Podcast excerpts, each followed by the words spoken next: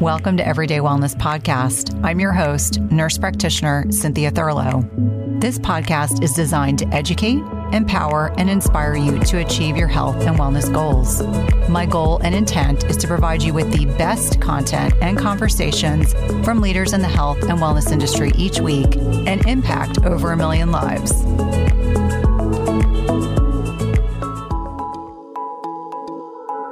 Today, I had the honor of connecting with Dr. Bryce Appelbaum, who is a pioneer in neurooptometry and is passionate about unlocking life's potential through vision. He is an owner and managing doctor at Appelbaum Vision and practices in the Bethesda, Annapolis, Maryland area. Today, we dove deep into his background in neurooptometry and the influence of his family, differences between vision and sight, eye physiology, including the need to connect to sunlight, and the role in enhancing our chronobiology, the impact of understanding that eye problems are also brain problems specific to rewiring our brain and processing, the impact of nutrition and its impact on eye health, what foods are beneficial to support vision and eye health, the impact of electronics and myopia, which has increasing prevalence and severity, ways to address screen limits and visual hygiene, traumatic brain injuries, and so much more. I hope you will enjoy this conversation as much as I did recording it. Good morning, Bryce. So good to connect with you. Thank you so much for having me. Great to see you. Yeah. So I loved learning about your background and you know, your parents were obviously in healthcare and how that probably very likely influenced your decision to go into optometry school and become a vision specialist. But let's talk about your background and what genuinely influenced you to have a passion for eye and vision health. So, I'm really where I am today because of the work that I do. I have a pretty cool story that really starts in probably first grade. And on the soccer field, I remember this fall afternoon at Carderock Springs Elementary School where we were playing the Purple People Eaters, and there was this moment I can remember honestly as clearly as if it was yesterday. I'm the lone defender. There's these three attackers coming at me on a breakaway, and it's just me, the goal behind me, and I completely freeze. It's like my legs are stuck in quicksand, and they just blow past me. They score, and I the feeling I had at the time was just afraid, helpless, like I was lost in space. I let my teammates down, and and you know, at the time I had these visual developmental delays, which means I had trouble focusing my eyes and I had poor depth perception and my eyes didn't work well together as a team, causing me to really freeze in moments where, you know, it would be more common to have sprung into action. And that night, the dinner table, I had a complete breakdown with my parents, tears pouring out. And I shared how I didn't know where to be on the field or what to do, and how in the classroom I couldn't see what the teacher was writing on the board. And, you know, having to often ask my friends, what does that say? Or pretend to sharpen my pencil up at the board to just kind of get a peek at what she was writing. And because my vision, I had this confidence that hadn't developed. And I often felt like a turtle kind of retreating into my shell in so many aspects of life. And like you shared, fortunately, I was born to the perfect parents. My mother, an occupational therapist, my father, a developmental optometrist. And, you know, it really wasn't until this breakdown that they really put all the pieces together. And from that point forward, my dad went all in, dedicated his career to helping me and, you know, with his subspecialty of developmental optometry. And then over the next several years, I did consistent vision therapy, sensory integration based occupational therapy every week. And I struggled learning to read. I was a reluctant reader. I would try and fly through other subjects like math to kind of make up for my deficiencies in, in reading. And it honestly wasn't until about fourth grade or so where everything came together. My eyes, my brain, my body started working as this cohesive team. My confidence emerged. I became a stud athlete. I started to actually enjoy reading, developing interpersonal communication skills was something that was natural. And I look at it as I turn my disability into a strength where I could kind of get an advantage in life based off of vision. And obviously continued with therapies and over the time have transitioned, you know, from a patient to a clinician, but have been studying this work for decades. Uh, I'm now dedicated to the evolution of vision therapy and how to make it more accessible and innovations and technological applications. And and on the other side of this, we can accomplish in a matter of months what was done for me in years. So we can help people who've been had their heads buried in screens and phones and other tech devices who are experiencing all these symptoms like headaches and eye strain and fatigue and environmentally created nearsightedness where we can help people become screen fit so they can get their life back and you know turn weaknesses visually into strength and superpowers. So i feel like i have this obligation. I'm here so that others don't have to really struggle the way that i did. Well, and I really love hearing people's pain to purposes stories. And certainly your parents are the perfect example to have a child that was struggling with some of these visual and developmental delays to be the perfect types of parents that would understand exactly the therapies and strategies that were needed to get you to a point of you know greater comfort and greater confidence now before we start talking about vision and sight and things like that, I thought it might be helpful to kind of review some basics about eye physiology. And one thing to really emphasize with listeners is that our eyes are one aspect of or one outlook of our brain. So it's important to understand this close interrelationship. They're not just two separate entities, they are tied together. And as a former ER nurse, I was saying to you before we started recording that you know, we took eye health very seriously because it would more often than not give us clues into what was going on with the brain. So let's unpack the interrelationship between our eyes and our brains and how they work together so that we can actually see. So, actually, that physical manifestation of vision. Most people don't realize we need more than our eyes to see, right? I mean, our eyes are connected to something, and there's more areas of our brain dedicated to processing vision than all of the other senses combined. And obviously, I'm biased, but vision is our dominant sensory system. It should be what's guiding and leading and kind of creating organization from our world. You know, and evolutionarily, vision was intended to help us navigate our three dimensional environment and our world. So, you know, from a how eyes and brain work well together standpoint, we're all born without the functional visual skills in place. And then through our life experiences, we develop the ability to converge our eyes and track our eyes and focus and process information and really understand the world around us. And so that's something that's either developed and learned well or not learned as well as it could be. And that's when some intervention is needed.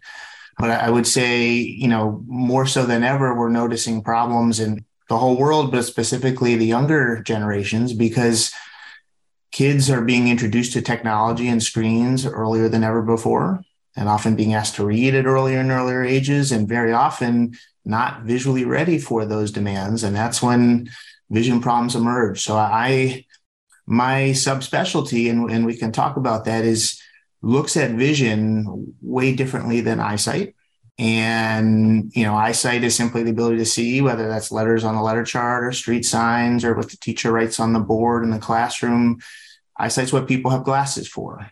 Eyesight, though, is really just a symptom. It's a symptom of how the brain is functioning and using the eyes together as a team. And that's where vision comes in. Vision is brain. Vision is, you know, what's pervasive throughout our entire brain and how our brain understands how to drive meaning and direct the appropriate action. Vision problems are brain problems. And there's fixes for brain problems that are created from our environment, from our visual stress, from developing these maladaptations from life where we don't have the foundation to meet the demands. And so we adapt or we avoid. But um, the majority of vision problems that are functional in nature are treatable, avoidable, and yet the world doesn't know that. And so that's why I'm on a rooftop singing all of this, shouting all of this, because it needs to get out there more. No, I couldn't agree more. And it was interesting as I was preparing for our discussion, and you just alluded to this, the brain uses 40 to 50% of its physiology just for sight. So, just for the action of being able to see and understanding the complex interrelationship between our eyes and our brains. And, you know, one thing I talk quite a bit about is the value of getting sunlight exposure in the morning. And maybe you can speak a little bit to this like what's actually going on in our eyes how that information is feeding information to the rest of our body because i think that circadian biology is something that i'm really fascinated by and trying to reinforce with people that not only is that just good to connect with the earth but it's also has some very deep physiologic processes that go on as our bodies are receiving light through our retinas into our brain reminding our bodies what it needs to be doing. I'm glad you bring this up. So, the retina is the inner layer of the eye, and it's the layer that has all the photoreceptors that allow us to see small things, react to periphery, to kind of process signals from our world. We have these specialized cells in our retina that only respond to light, and they're responsible for releasing melatonin. Melatonin, I'm sure the audience knows, is what regulates sleep. And so, you know, especially regulating circadian rhythms, sunlight is hugely beneficial. But the blue light that comes, you know, blue light's gotten a, a, bad rap these days. Blue light is not bad for us. It's actually critical to life and to vitamin D and a lot of our systemic functions. And it, you know, promotes alertness and facilitates and influences rhythm and mood.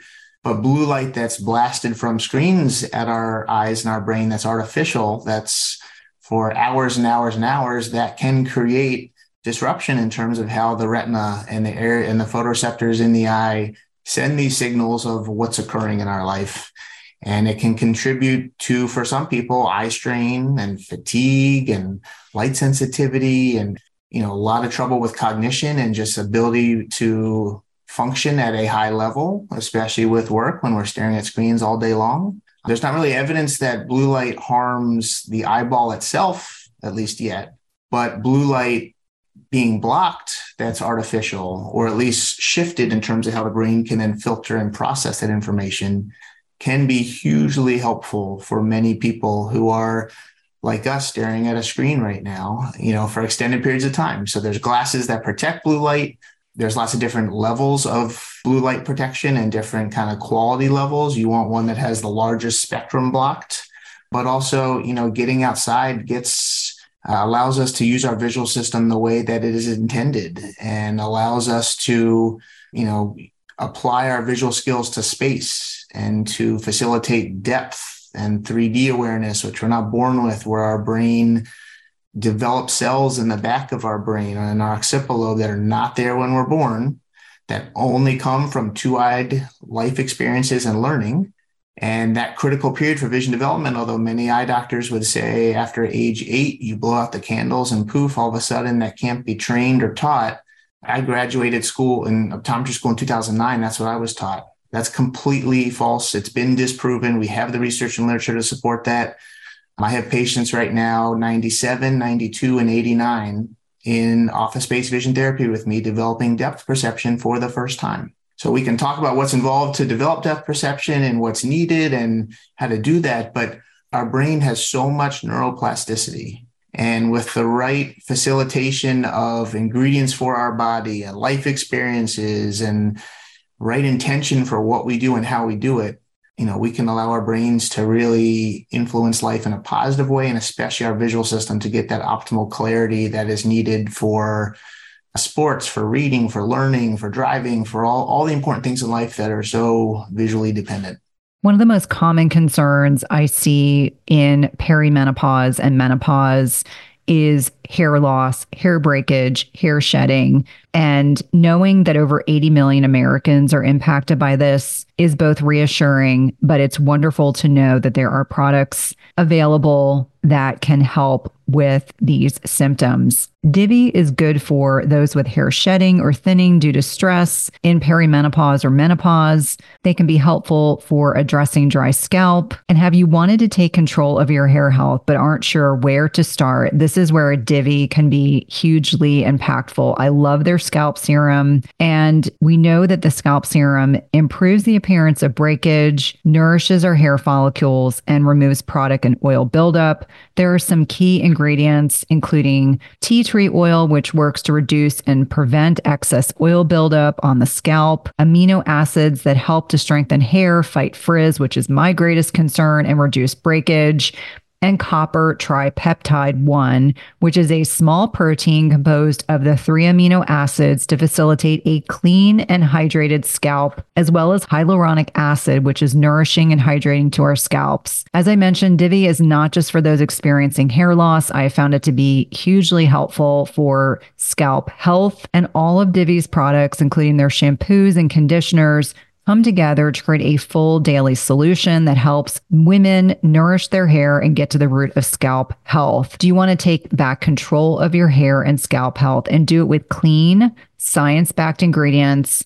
Go to diviofficial.com slash Cynthia or enter Cynthia at checkout for 20% off your first order. That's D-I-V-I official.com slash Cynthia for 20% off your first order.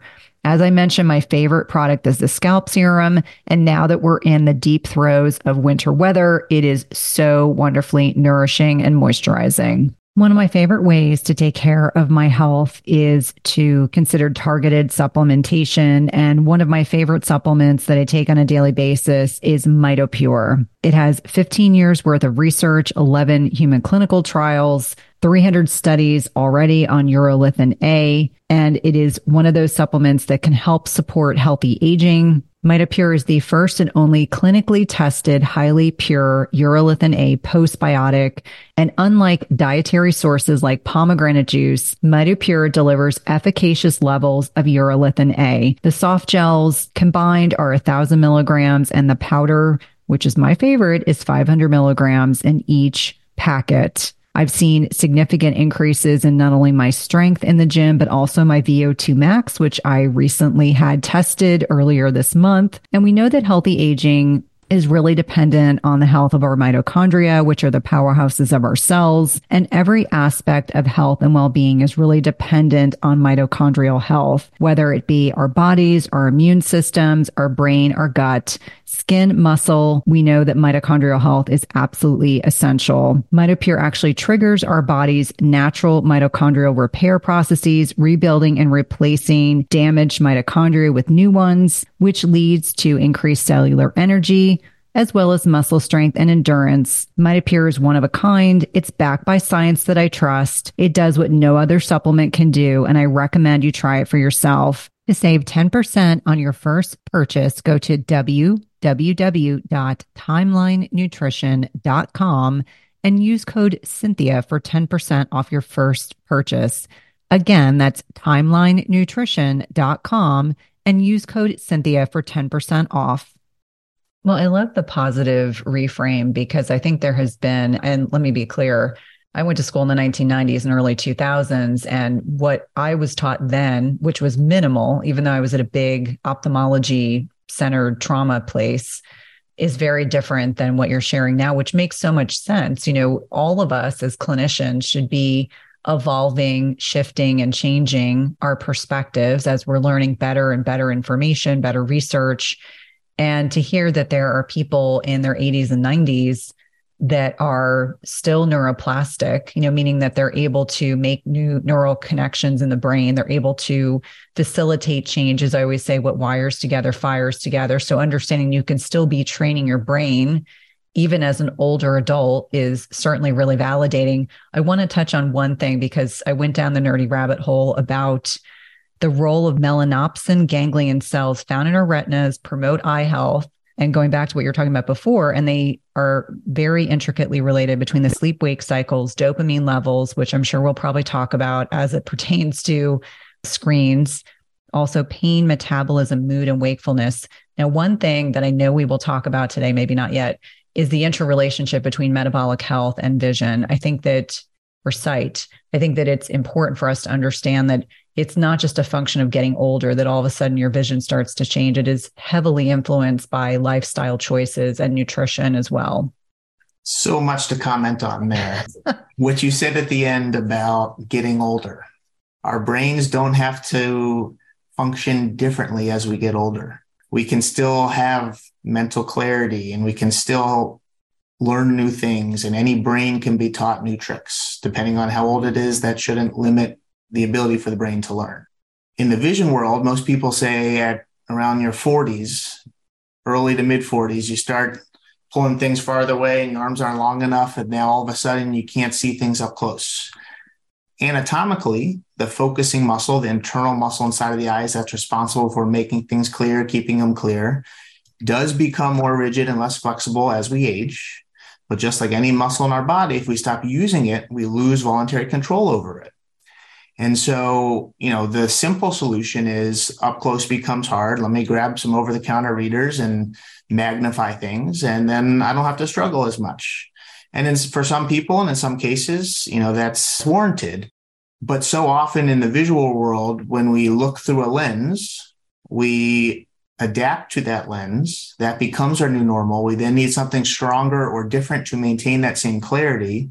And then we go down this vicious cycle where the prescription is rapidly changing. From a near perspective, you know, if, if we could focus things at, let's say, 16 inches, and then all of a sudden it starts to recede to 20 inches, if we then magnify it so the brain doesn't have to work, our brain literally forgets how to use those systems. From a just normal prescription standpoint, as we grow and as our bodies change, our prescriptions can change. But our we shouldn't be getting new glasses every year at the eye doctor. And far away shouldn't be getting blurry and blurrier. And you shouldn't be needing a stronger, and stronger lens unless there is something functionally driving that. And, you know, I'm a big believer that any prescription should be the weakest lens possible, that is the most balanced between each eyes, that gives the greatest improvement. If we relate this to blood pressure, let's say, you know, if a 100 milligram pill gets your blood pressure to a target level and so does a 10, in my opinion, you go for the 10. But you bring up ophthalmology and optometry and the kind of disconnect that's there. Ophthalmology in general is are surgeons and they're trained heavily on the intervention of eye disease and on structure. And I'd say optometry in general are trained more on function and development.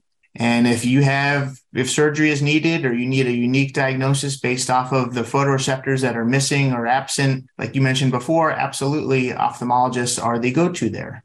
But if we're talking about performance in life and how our eyes can work together as a team and how we can use the inside and outside muscles of our eyes in synergy, I think optometry is definitely the subset of doctors to see there. And then specifically those that practice vision therapy who are board certified in vision development and rehabilitation, who know that at any age there should be a level in which our eyes are functioning together as a team. And the inside and outside muscles of our eyes need to be in synergy for us to be able to maintain clarity and a single image for extended periods of time, especially if we're high level athletes or if we're reading forever, if we're on screens for a long time. No two people see the same. No two people should see the same. And so, you know, if somebody gets a pair of glasses, tries them on, and it doesn't seem right, or it creates a symptom, in my opinion, it's not right. And you need to go back to the doctor. And, and the what's better one or two that is done in eye exams that creates so much anxiety for so many people, those are just measurements. What do you then do with those measurements in terms of predicting the right balance for life? And what can we do then to make it so that our, our visual system is guiding and leading rather than you know, creating symptoms or making life more challenging than it should be. Well, I love that you are able to provide some objectivity about different types of eye health professionals, which I think is so important. Now, if someone is coming to you for vision therapy, and I love that you call it PT for the brain, because that's really what it is. Is the average person, is this a lengthy process that they're working with you? Is this something that goes on for months or is it something that goes on for years? I'm asking out of just genuine curiosity because this is a new concept, but it's one that I think for many of us, I think we would rather do physical therapy for our brains than be getting stronger and stronger prescription lenses or contacts or things like that that we have to utilize or that we choose to utilize. Let me reframe that choose to utilize as our vision is changing and we're getting older. So I just want to clarify one thing you shared. it, it is physical therapy for the brain, but I would say it's physical therapy through the eyes for the brain with the intention of rewiring the software in the brain to change how somebody's taking in the world around them and processing visual information. So, in my practice, at least, I work and treat with essentially four main populations. Um, number one, kids with visual developmental delays impacting reading, learning, and academics. Number two, people with head injury or concussions where the visual system is massively disrupted based off of what we talked about initially, having there be so much of the brain dedicated to processing vision. And two thirds of the neurons entering our brain actually originate from our eyes. It's, it's impossible, in my opinion, to have a head injury and not have vision be impacted. It's just a matter of at what level. Number three, eye turns or lazy eyes as an alternative to surgery.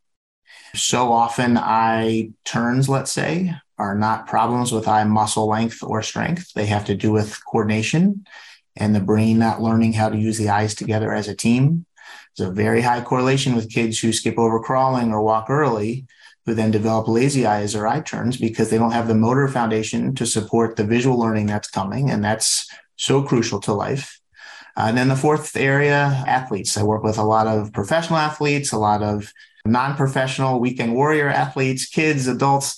Anybody's visual skills and abilities can be improved. It's a matter of whether improving them does anything to improve life. Um, you, you mentioned about a timeline. My model is office based therapy is ideal in every scenario. And we put a big emphasis on home reinforcement where new learning takes place in office. We give you ways to practice those skills at home. And the more you practice, the faster you establish muscle memory and the faster things become habitual and automatic and unconscious. But that's not something that is available to everybody. And it's not available to even as close as many people as it should be. So we do have online programs that people do where you know it's not the gold standard, but it can improve symptoms dramatically for certain people in certain populations. And we do see a lot of people who fly in from out of state or out of country for intensive programs or boot camps. So although this sounds crazy, we've worked with somebody to develop depth perception in a week, but they were doing, let's say, two hours a day, six days a week of therapy. So timeline, I think, really depends on uh, how much opportunity the brain has for learning. And in general, the more learning that takes place with the least amount of time between the learning, the faster we get to where we need to be. So I see a lot of varying levels of visual dysfunction. We see lots of stroke victims and brain injured individuals who, in general, need more treatment time than others. But we also work with kids who are reluctant readers or avoiding reading because they don't have the visual foundation in place to support those demands. And they're skipping words and skipping lines and losing their place and getting really frustrated with school and, and having to listen for what the teacher shares with their ears rather than with their eyes because uh, they don't have this coordination of the different muscle systems with the brain's ability to process that information.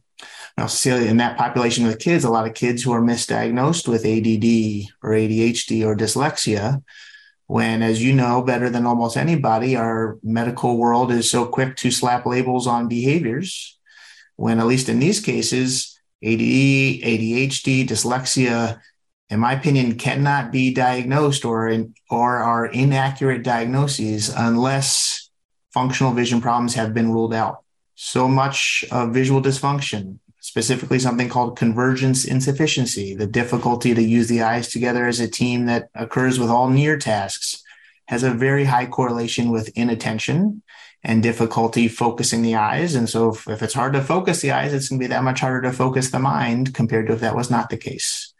So, you know, it's not uncommon that we see somebody who is a really smart child or individual who's doing great in so many areas of life, but any desk work or sustained near concentration tasks, it's just not functioning the way it should. And they're avoiding it and they're now getting headaches and eye strain and words are moving or they're seeing double or they're not remembering what they're reading. And for a child who's not able to articulate that, or for a parent or somebody who doesn't know that this even is a thing, there are so many misdiagnoses and missed opportunities in healthcare. When all of us eye doctors are trained we just got to focus heavily on the pursuit of seeing those tiny letters at the distance and making sure our eyes are healthy which absolutely are important. But what about what the brain does with the information the eye sends it and how the brain processes that information and then how the brain tells the rest of the body how to react and how to move and how to function and how to respond to the world around us. So vision problems are everywhere. And, you know, once you start hearing about them and knowing what's possible, I mean, I'm sure a lot of people listening are probably thinking of people they know or themselves who are struggling unnecessarily in life because of hidden or misdiagnosed vision problems. No, it makes a great deal of sense. And and one area in particular that, you know, the impact of screen time, the impact of blue light, the impact of iPhones and tablets and computers and you know, kids now can stream 24 7 unfettered in a lot of instances, especially, you know, we're three years into the pandemic or out of the pandemic or however we want to reframe that. From your perspective, what have been some of the net impact you've seen with regard to electronic use and eye health? Cynthia, when you and I were kids, our parents had to drag us in from being outside all the time, especially the summertime. And it's no, I don't want to come inside. I want to play. I want to climb in the trees. I want to play ball with my friends. And now so many parents are having to drag their kids outside because they're buried in a tablet or on a video game and in this dark environment where they're not engaging with real people or three dimensional space, they're engaging with a screen. We now are seeing the impacts of what COVID has had on, on life in so many areas, but specifically the visual system, myopia or distance blur or nearsightedness is at a ridiculously steep incline in terms of prevalence and severity, the magnitude of myopia. Myopia is where near vision is relatively clear relative to the distance, but it's not simply just about blurred vision you know, and this is when we're starting to notice with our children that they're squinting or covering an eye or far away is getting blurry. That's the slow, gradual process that's already in place and it's already been happening. And, you know, the, ch- the world that is up close, if that's presenting stress to our visual system and we don't have the tools in place to meet those demands, again, we adapt or we avoid. Myopia is at such an increase right now. It's estimated that by 2050, 50% of the population will be nearsighted. And we now have stats now that two individuals who are going to have a child, if neither one of them is nearsighted, there's a one in four chance their child will be nearsighted based off of the environment. If one of them is nearsighted, there's a one in three chance that their child will be. And if both of them are, there's a one in two chance. So myopia or prescription, you know, definitely there's a genetic component, but the environmental component is so much more powerful and influences life negatively at such a greater degree. You know, there's been a study that has come out now that said during the COVID lockdown, even children had a six to eight times increase in myopia. And there was a, a study with Dutch teenagers that said that there's an increase in level of myopia correlated with using screens for more than 20 minutes and although this isn't really a whole lot new from what we're experiencing in life, everything needs to be done in moderation. And so I always preach 20 20 20, which means on a screen, taking a break at least every 20 minutes, take for, and looking at something at least 20 feet away for at least 20 minutes. The more visual breaks we take, the less likely we're going to adapt to that environment. But the focusing muscles we were talking about there are these internal muscles inside of our eyes and they're sphincter muscles so they're circular and they get constricted or they have to work when we're looking at something up close. Right now staring at a screen your focusing system is engaged and so the muscle is constricted and even observing somebody the pupil's smaller.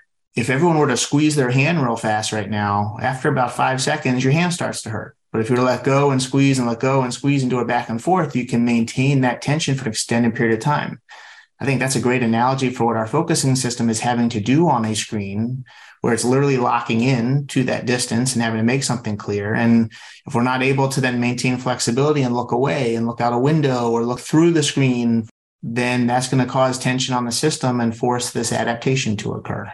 So there's so much that we all can do just from a, a visual hygiene standpoint with screens or with ergonomics and how to set all that up. I'm happy to go into that if, if you think there would be interest. But I'm so glad that most learning for kids now is not virtual and it's not online, at least in most places, because man, with our problems with that from so many perspectives, but specifically from a vision perspective. Yeah, I can just imagine. And it's interesting. My kids at the time we were in Northern Virginia. So from March of 2020 to March of 2021, they were home on Zoom probably like most of their peers, even though they're good students, they were bored. You know, they'd have their gaming computers up, they would be looking at Zoom, half paying attention. And let me be clear, I did not support this, but you know, running a business and all of us working from home, it was impossible to supervise every single thing. But they were both middle schoolers at that point in time. So old enough to be independent for parts of the day. So for parents that are listening, realistically, I would imagine most teenagers, as an example, are spending, you know, they come home from school, they're doing homework online, they're on screens.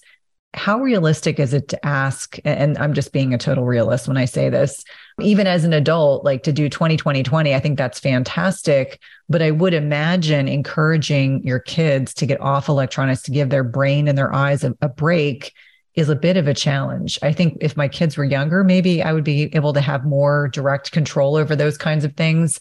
But what are some of the recommendations? Because I would imagine if you're working with athletes, you're working with teenagers, young adults, what kind of accommodations are you making for them in particular? Well, it depends if you want your parent, your kids to think that you're really annoying and, and to, to have trouble with you. Because if that's the case, there's a lot we can do. So, just real quick, I always like to give screen time limits for kids in, in particular. You know, under 18 months or so, we should be limiting screen as much as possible, except for engaging with a loved one on FaceTime who's not local because you want them to be interacting. If we're 18 months to two years old, I would say 30 minutes max. And again, high quality engagement as the only option. And when we then get to about two to five years old, not more than an hour a day. And six and above, not more than two hours. American Academy of Pediatrics says two hours is max.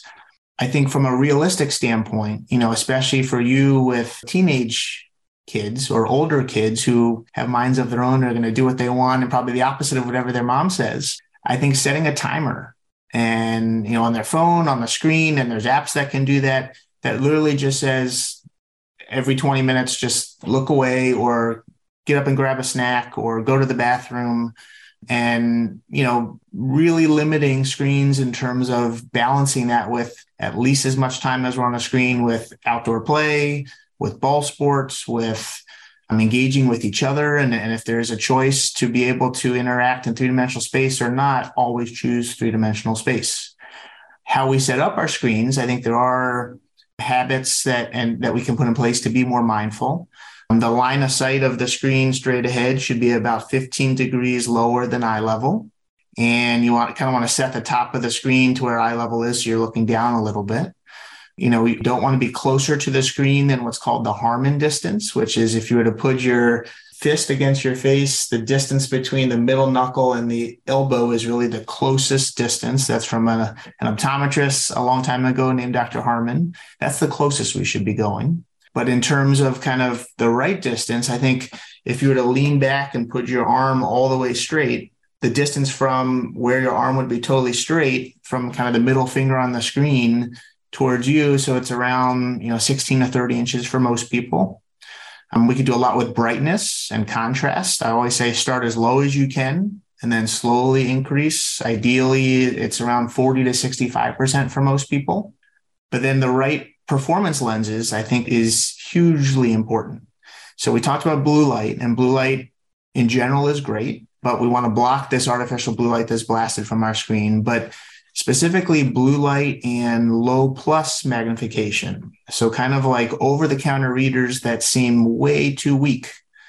And obviously, seeing an eye doctor and finding that right prescription of balanced performance lenses is absolutely what we should all be doing but a little bit of magnification can go a long way in terms of giving the brain a better opportunity for the eyes to work together as a team, decreasing some of the visual stress associated with near so that our resultant response to that stress is different. And it can often act as almost like a spot if we're lifting weights, where it's ensuring that you're still doing the work, but that the right form and habits are in place there. And you know, they're although screens are everywhere and they're not going anywhere, and this is our new normal now, with the right visual foundation in place, with the right setup optically, with the right glasses in front, we can actually thrive in this environment. But it's almost like one of the biggest kept secrets now in definitely eye care, but especially medical care, where you know if, if we're more intentional with what we're doing, we can make it so that we can handle those demands even though it's better to be outside and engaging with print and one another face to face. No, that was an incredible synopsis and of recommendations that I think listeners will absolutely find really invaluable. Let's pivot and talk a little bit about the role of nutrition and eye health. You know, I come from a traditional allopathic background. And so yeah, the, the, things we worried about in cardiology was, you know, if you have diabetes bad enough, it impacts your retina, you get retinopathy. But there's so much more to eye health than that. But let's talk about metabolic health as it pertains to how healthy our eyes and our vision can be. Love this. So, especially for the concussion population, and those who are brain injured. One of the most common triggers of symptoms can be sensitivities to food.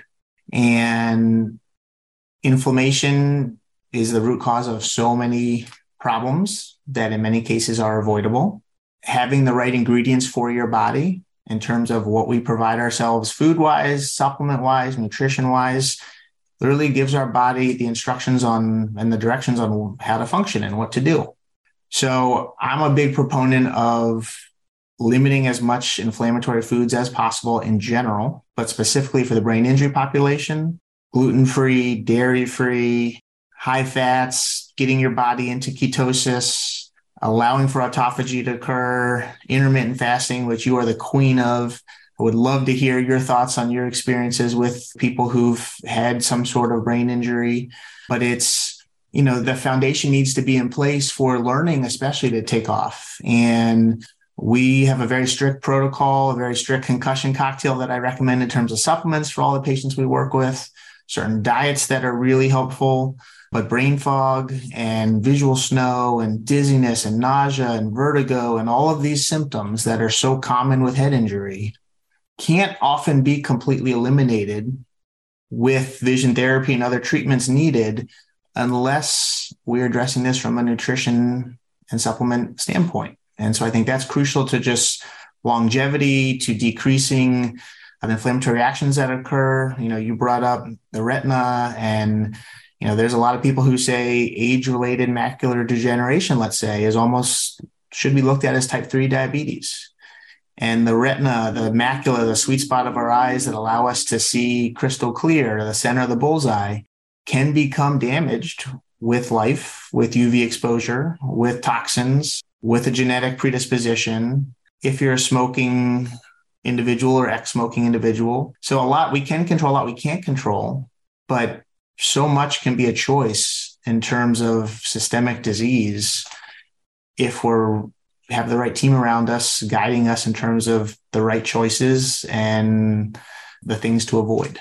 That's really helpful. And do you find that there are, and again, we're speaking in generalization, so it's not specific to any one type of disorder. When you're talking about nutrition, obviously, anti inflammatory diet, probably brightly pigmented fruits and vegetables, lots of, you know, the omnivore kind of process without all the processed foods. Are there specific ingredients or specific vitamins or minerals that are based on research that are particularly beneficial for eye health. I mean, I always think about healthy fats and fat soluble vitamins and things like that. But based on the research, what are the heavy hitters, the ones that you think are most impactful?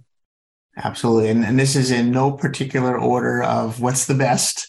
Green leafy vegetables are fantastic in terms of providing zeaxanthin and lutein which are carotenoids. They help the retina. They're protectful from harmful UV light. They're wonderful. So that's also in really colorful fruits. Vitamins A, C, and E, great antioxidants. Eggs have lutein. There's a lot of research on lutein, uh, specifically in the yolk. That's great for macular health and choline, which is great for cognition. Fats, which you mentioned, I am a huge proponent of omega 3s and the right, obviously, sourced omega 3s, and the right balance of DHA and EPA, but from two specific standpoints as that relates to vision. Number one, are tear films. Our tear films, the layers in front of our eyes, are comprised of three different layers.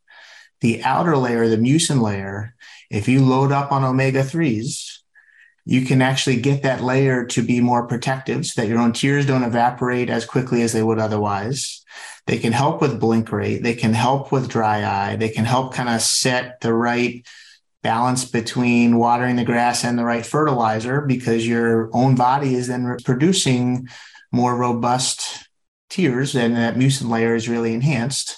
But then also from a uh, head injury standpoint, you know, omega 3s are what our brain is essentially created from. And I'm not going to give recommendations on dosages, but I think that is something that is great for so many aspects of life and health, but specifically for eye brain integration and brain health. CoQ10 is amazing, promotes brain health. Carrots, although many people think carrots are the best vegetable out there for the eyes, They do have beta carotene, which is helpful. World War II, there was a, a propaganda marketing ploy that made the world think that carrots were like the superfood for the eyes. I would say if we're choosing green leafy vegetables or antioxidant rich fruits, I would choose those over carrots, but carrots are also very helpful. Nuts, and specifically nuts that have the right type of, of fats in them. When we reference omega 3s, I think it's definitely the cold water fish that are important. So the, the salmon, sardines, anchovies, mackerel, halibut. But everyone always asks when I'm recommending omega 3s to somebody, oh, I eat a lot of fish. We've got to have higher quality, higher dosages, and more for our body to have be bioavailable rather than just dietary. And when nuts, you know, sunflower seeds, almonds, those are rich in vitamin E, which is really helpful. Broccoli has choline, zinc, iron. That's great. So there's, you know, I think a lot of what is preached in certain diets that certain people who know better recommend, I think is great for the eyes and, and for the brain. Have you been struggling with longer fasts? Do you tend to get headaches, loss of energy, or even cravings? If so, Beam Minerals can be super helpful.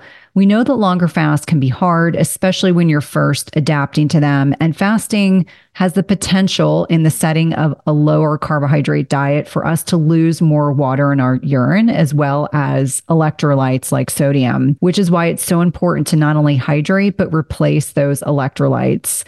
We know that fasting also temporarily depletes us of also potassium, magnesium, calcium, and a whole lot more. In fact, a lot of the side effects you get on longer fasts, like headaches, low energy, and cravings, are usually the result of mineral depletion. That's where Beam Minerals comes in. It's a full spectrum, concentrated mineral supplement that gives you every essential mineral your body needs, all in a single one ounce shot of liquid. Taking Beam Minerals at the start of your fast can help you fast longer and more comfortably. And best of all, you can take it in 30 seconds every morning and it tastes just like water. I also enjoy their Instalights misting spray, which I use when I'm traveling and I'm not able to stay as hydrated as I would normally like to do. It can also be used as a facial toner. It has electrolytes, trace minerals, some amino acids, and ionized water and it actually can help enhance the bioavailability of your supplements. In addition to that, I've also been happy using their travel products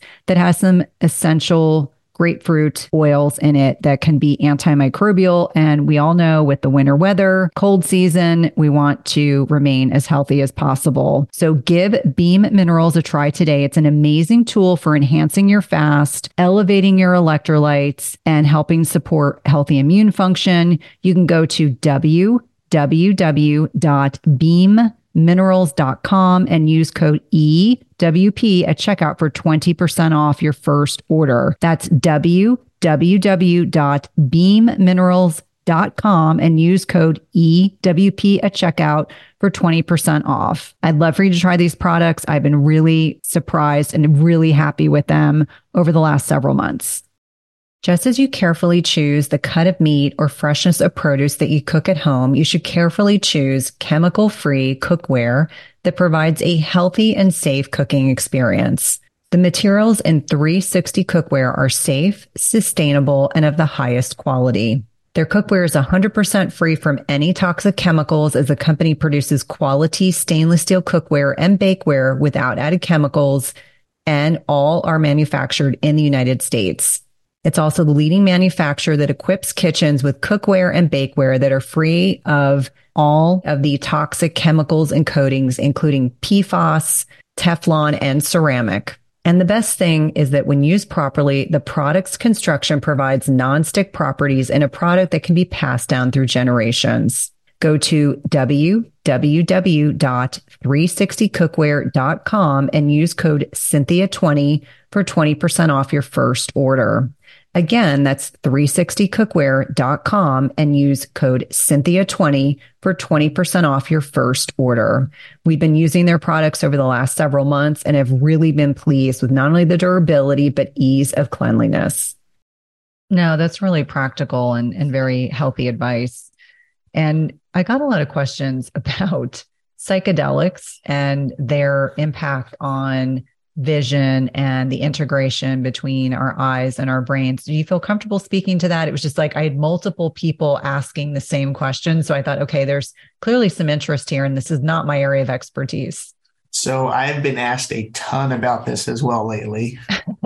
and I'm going to give a an answer that kind of gets us to understand what's occurring neurologically and then what's influenced from other exogenous substances. So when we are under stress in general, the autonomic nervous system acts like a seesaw between the fight or flight systems. From a vision standpoint, our pupils widen and we get this tunnel vision under stress where we're kind of primed to react to what's around us. That's intimately related to two different visual processing systems in our brain one that responds to central focal visual input, and one that responds to peripheral ambient input.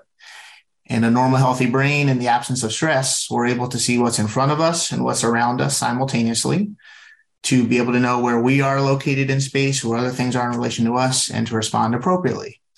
But like I mentioned, under stress, when the sympathetic nervous system gets activated, we get this tunnel vision effect where it's almost like we're looking through paper towel holders.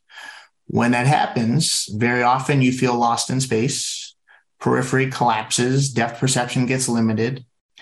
And if you can understand the reason for that reaction, based off of the autonomic imbalance, whether it's from a head injury or just too much stress in life, we can actually retrain the brain to use those two systems in a healthy synergy to actively activate periphery, to actively lock in centrally, to be able to have a healthy relationship between both of these so that, at least from a vision standpoint, we're able to maintain the functional skills that are needed for these stress induced environments. Now, very often, so much of our brain is not even being tapped into, and especially from a vision standpoint.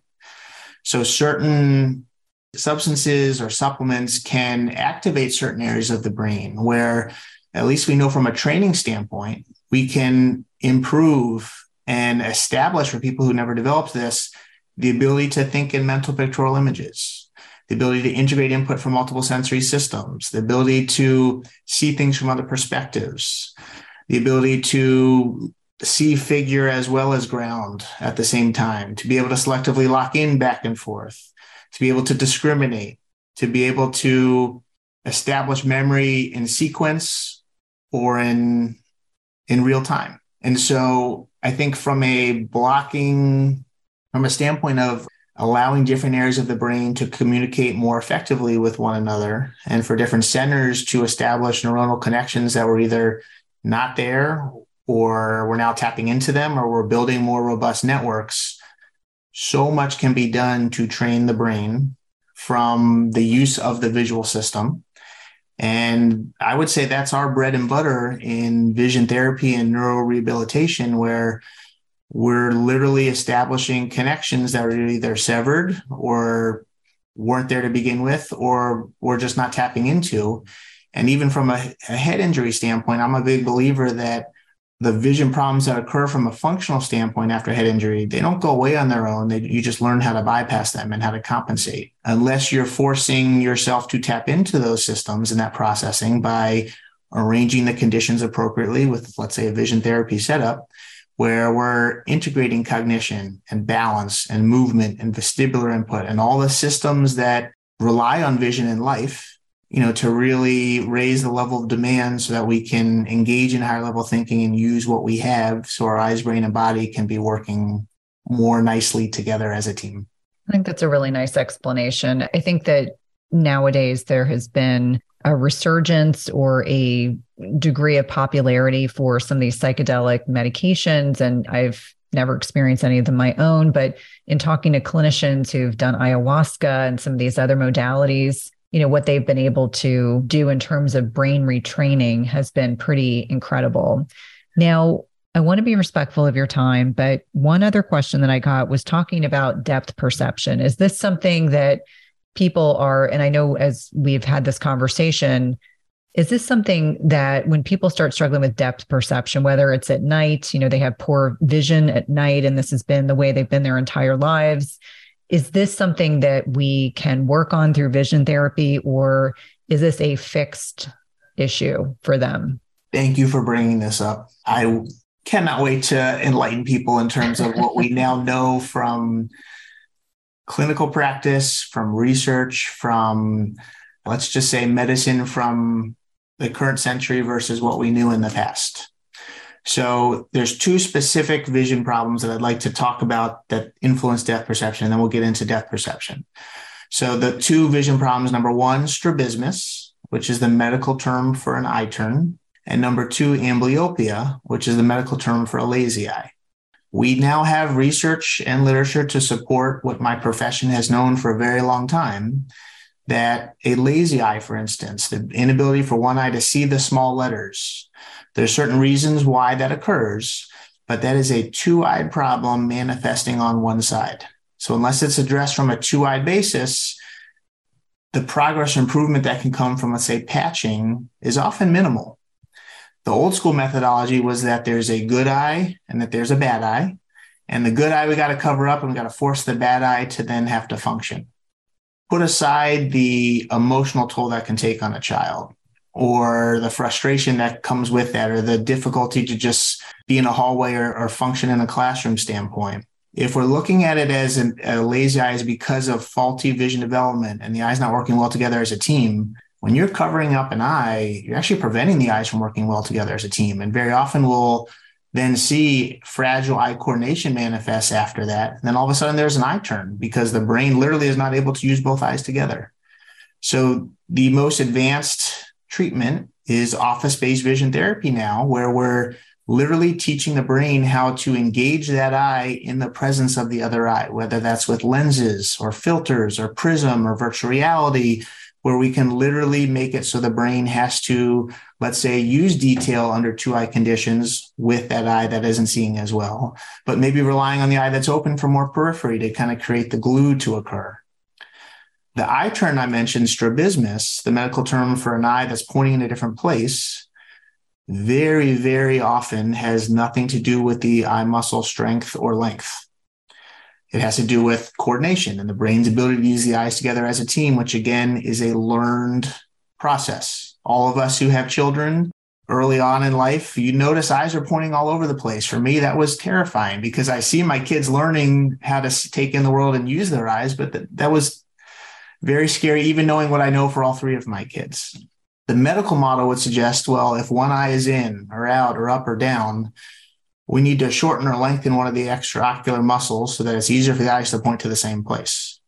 But again, a strabismus or an eye turn in a 90 plus percentage of the cases has to do with the brain not having learned how to use the eyes together. That's a symptom of the problem. If you can address the underlying problem, which is maybe it has to do with focus and eye convergence synergy, maybe it has to do with a visual midline that shifted. Maybe it has to do with a motor system that's not developed the way it should be. You know, very often with an infant who's developing an eye turn, we can just have the parents bring, come into the room from a different position or position the crib in a room differently or you know knocking all the furniture down out of a room and having somebody literally try and explore how to use their body in space and have vision guide movement so much can be influenced in a positive way Back to depth perception. Depth perception or 3D awareness is something we're not born with. It requires two eyed learning. It requires a sweet spot of both eyes to be pointing at the same place for long enough that these new cortical cells in our occipital lobe actually develop. And then we tap into those. And once they're there, they're there you can often lose the ability to tap into that system, but they're there. And then we have to figure out how to get back to that system. But faulty depth perception or 3D awareness not being what we want it to be, that can show up for a child who can't catch a ball or somebody who's hesitant going up and down stairs or terrified to go off a high dive because they don't know how much space exists there or anxiety driving or on a bridge when you actually can kind of see periphery and all the water below you, it almost locks you into that central vision there. So the autonomic imbalance that can occur under visual stress, where we go between central and peripheral processing, that impacts depth perception. Head injuries impact depth perception. To me, that is why we have two eyes to be able to see in depth. That's why our species is so evolved and why we can do so many more things than, than other species we all deserve to see in 3D. We all deserve to have our eyes working together as a team, but so many of us aren't able to tap into that higher level visual processing based off of how we've adapted to our visual world. There is neuroplasticity at any age. Any brain can be taught how to see in depth if there are two eyes. You need two eyes. But there's different levels of depth as well. There's depth that allows you to, to really see the pockets of space that exist between leaves or a snowfall that's really fine tuned. But then there's also depth perception that lets you know, you know, how to slow down your car as you're on a highway and you see something really far away. And so depth perception can be enhanced, it can be trained. And a lot of the athletes we work with who have solid depth perception, we're teaching them how to react more quickly to visual information or how to slow down the ball or how to heighten that peripheral awareness so they can really lock in centrally and be in the zone that we all hear about. We actually know what that looks like visually, and we know how to get somebody to that place and have control over that system.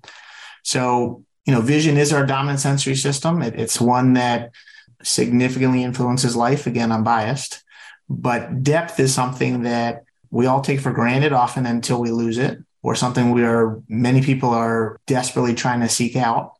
And finding a doctor board certified in vision therapy is the first step to go.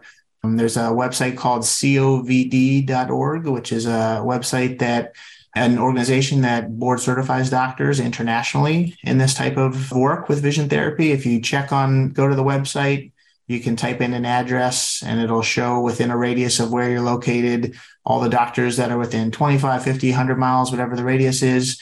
You definitely want to see somebody who has the letters FCOVD after their name, which means they're a fellow of the College of Optometry and Vision Development and they're board certified in vision therapy.